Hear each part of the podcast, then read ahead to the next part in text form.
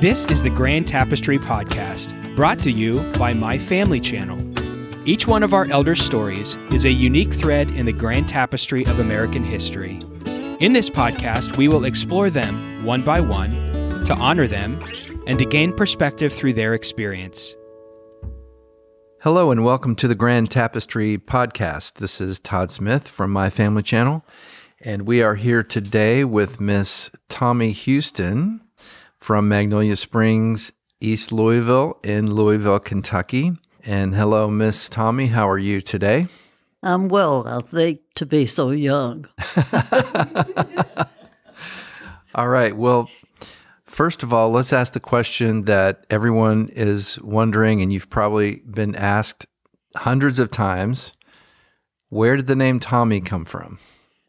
Well, I'm really not sure. My mother's name was Minnie Thomas, but she didn't like the name, so my dad called her Tommie. And so I think that's where my name came from. But I have had uh, fun times with it and then confusing times. Occasionally I get mail, mister Tommie Houston. And when I graduated from high school, I got all kinds of material from boys' schools. Wouldn't it have been fun if I'd showed up? So that's actually your legal name. That's my real name. I- Oh, wow. I have a unisex name. I My middle was- name is Lynn. Okay. So I'm Tommie Lynn. And that's what I was called until I went to college. Everybody called me by my full name, but that was usual at that time. Like that Tommie Lynn. Yes, That's kind that's of a what southern. everybody called me. Yeah. That's kind of a southern thing, isn't it? The two name yeah. Tommie Lynn. Where were you born? That you I was the- born in Sulphur, Kentucky. That's in Henry County, and it's a, a very small town then, and it still is, even smaller. Probably not 500 people. Oh wow, that's pretty small. Pretty small.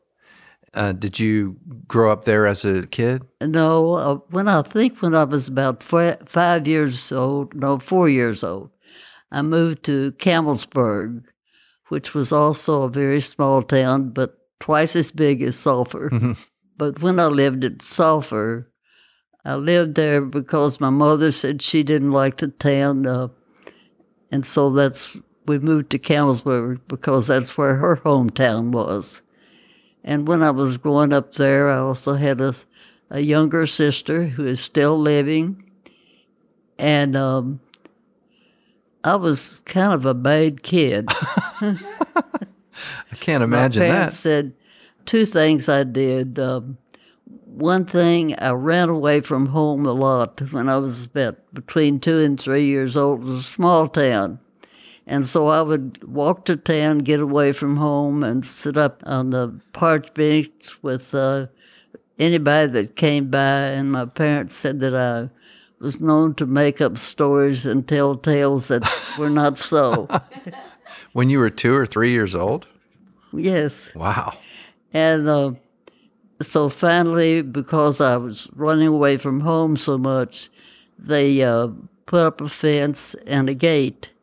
And then I got stuck in the gate, and they had to take the gate apart to get me out. so I guess I was sort of a piece of cake to raise at that time, but I think I got better as I got older. Sounds like you were a little bit maybe high maintenance as a, as uh, a youngster. I think I was. Did you uh, did that settle down a little bit as you got older? Well, I think it did. I don't think I told the tall tales that I told when I was little. And where did you uh, where did you grow up when you were in school and high school? I grew up in Campbellsburg, okay, so you uh, stayed in which was about uh, 10 miles away from there. And I went to a school. At that time, there was no kindergarten. And the building in where I went to school had all 12 grades in it. And uh, so I graduated from high school in Campbellsburg, where I started in the first grade. now, was there a separate class and teacher for each grade? Yes, the grades were on the first floor. And then when I was a freshman, I got to move up to the second floor. because you you know you hear about the one room schoolhouse in the small towns. Is that before you, or was that even smaller towns than Campbellsburg? I'm not sure that I understood your question. Well, um, we think of schools being in these small towns a long time ago as just this one room schoolhouse where you had all the kids together, no matter what grade they were in, one teacher, one room. Uh, no, we had uh, different teachers at different grades. Okay. And in my first grade, uh, I had a, a bad experience because I had a very elderly teacher who really should have retired. She taught my mother. Oh. And she said she stayed to teach my sister and me because it felt like her grandchildren. She was never married. But the first week of school, I felt like I'd already failed because somebody threw an eraser and she didn't know who did it and nobody confessed, so she spanked us all. Oh. So I went home and told my parents I'd already gotten a spanking and I didn't do anything bad. Yeah.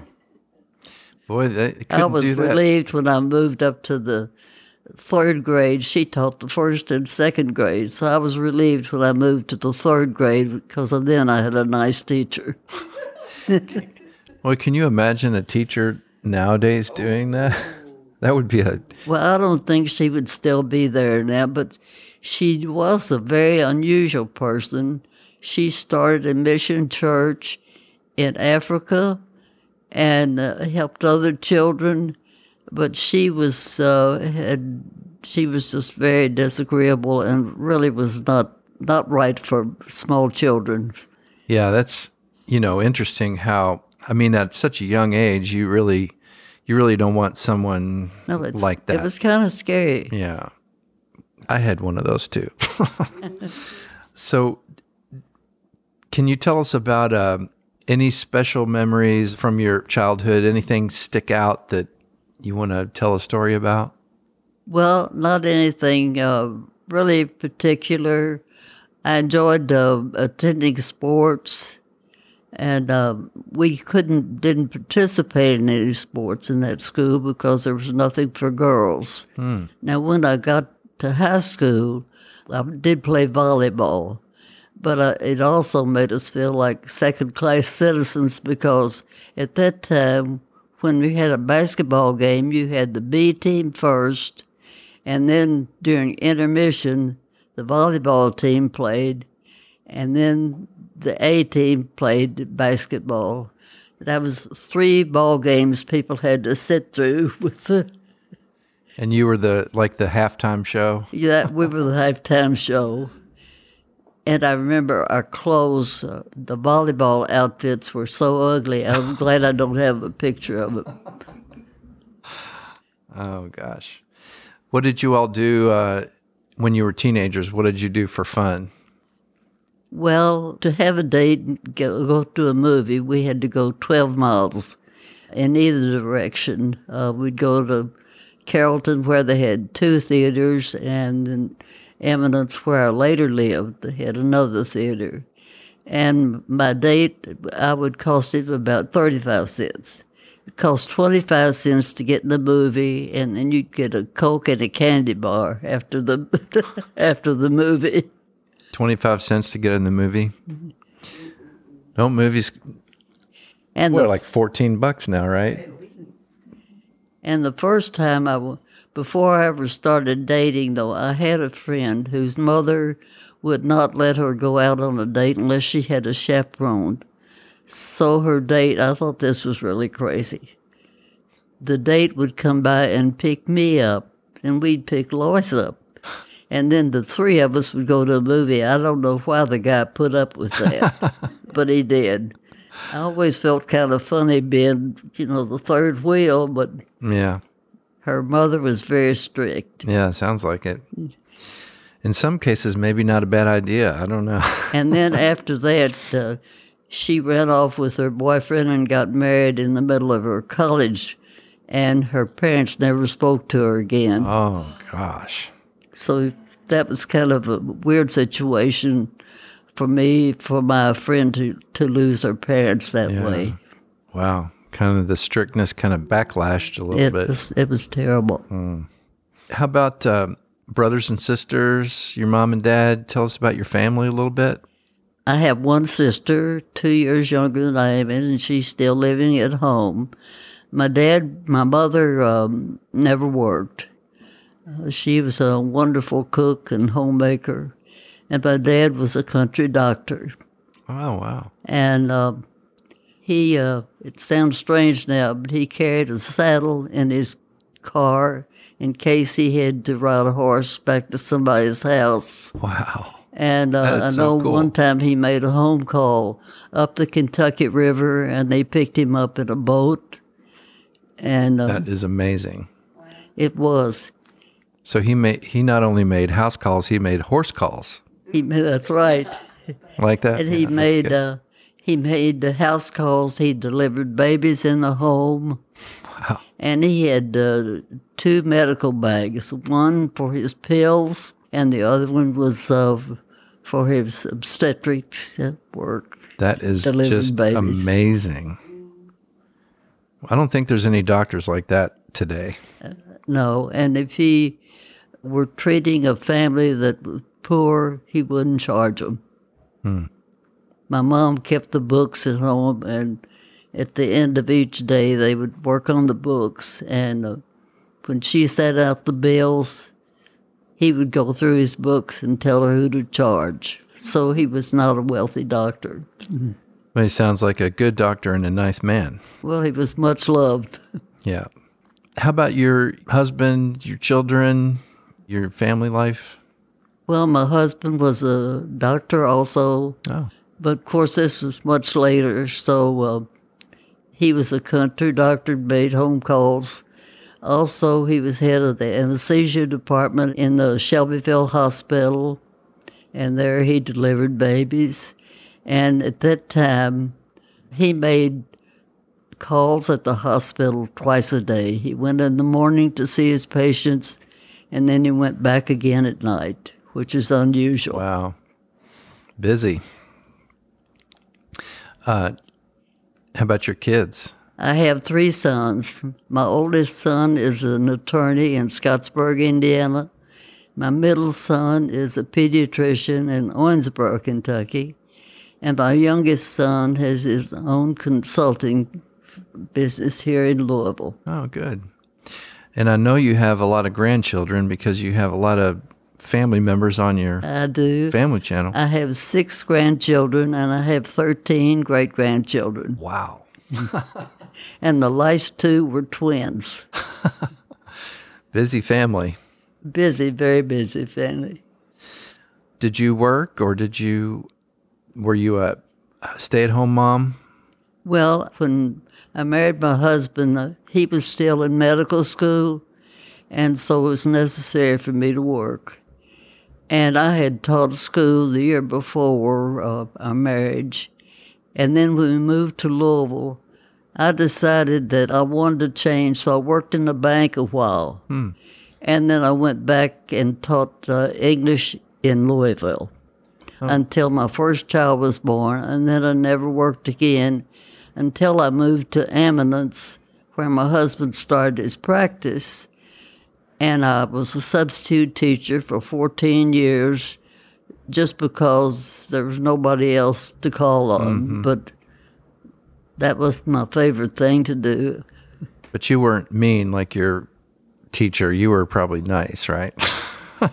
Well, uh, the bad thing about being a substitute teacher in eminence, you never know if you were going to teach in the grades or a subject in high school that you weren't prepared to hmm. teach. because my college major was English and biology, which is a kind of a strange combination. But I, I practiced taught in English and biology. Well, let's let's talk about you have a certain flair for technology that is so interesting to us because you know, we we made our system with a person in mind who maybe struggles with technology or finds it confusing or difficult or frustrating, which actually everyone finds technology frustrating in some way, but uh, we wanted it to be very simple.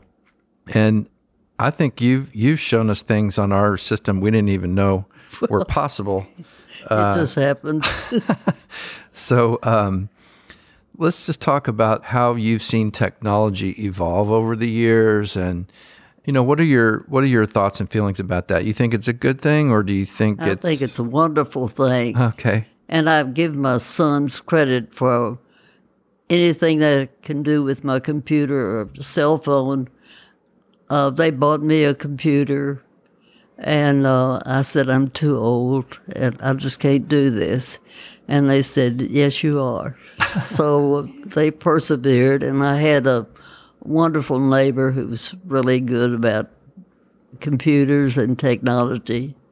And so between the, their help and my children, uh, I enjoy it. Yeah, well, you seem to be uh, really good at it. So we're actually uh, a little light on programmers right now. If you need some extra money, we might want to hire you. Well, actually, I feel like I'm just scratched the surface. I can't, because occasionally I have to have some help too, particularly with my cell phone. Something happens to it, and I have to call somebody to. You know, um, we've been talking about this lately. I don't want to put you on the spot. We've been talking about the idea of having like um, a resident ambassador or something that, like, if a new resident comes in or if anyone has a problem with our system, my family channel, there was to be another resident here who knew how to use it and was comfortable showing the new resident. Do you think you would mind being one of those people? I wouldn't mind to try, but I don't feel like I'm that good. Oh gosh. Well, you know, if someone didn't understand how to how to look up the activity calendar or get their messages, you could show them. Yeah, I could do that. Um, yeah. Well, sorry to put you on the spot, but oh, that's all right. it just made me think of it because we've been talking. Well, it would be a challenge. Well, I think I think it would be nice to have someone that they knew, you know, to show them instead of us who they don't know. Okay, so knowing that this uh, will be listened to by future generations and great great great grandkids, how would you like to be remembered by your future descendants? Well, I would like to be remembered as a loyal friend, but also as a good mother and a good spouse. All right, that's quite a lot. Sounds like a, a very good goal for everyone to strive for. All right, Miss Tommie, any other uh, thoughts you want to share with the world and your great great grandkids? Well, I really appreciate the Family Channel and the fact Oh, that thanks. I can see pictures of them. And uh, I have just really enjoyed the fact that I can open my Family Channel and see what the events are of the day and also what I'm going to eat because it seems like uh, eating and sleeping is pretty important. to to everyone.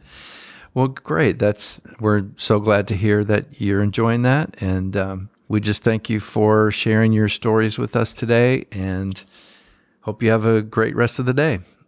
Thank you. I thank you.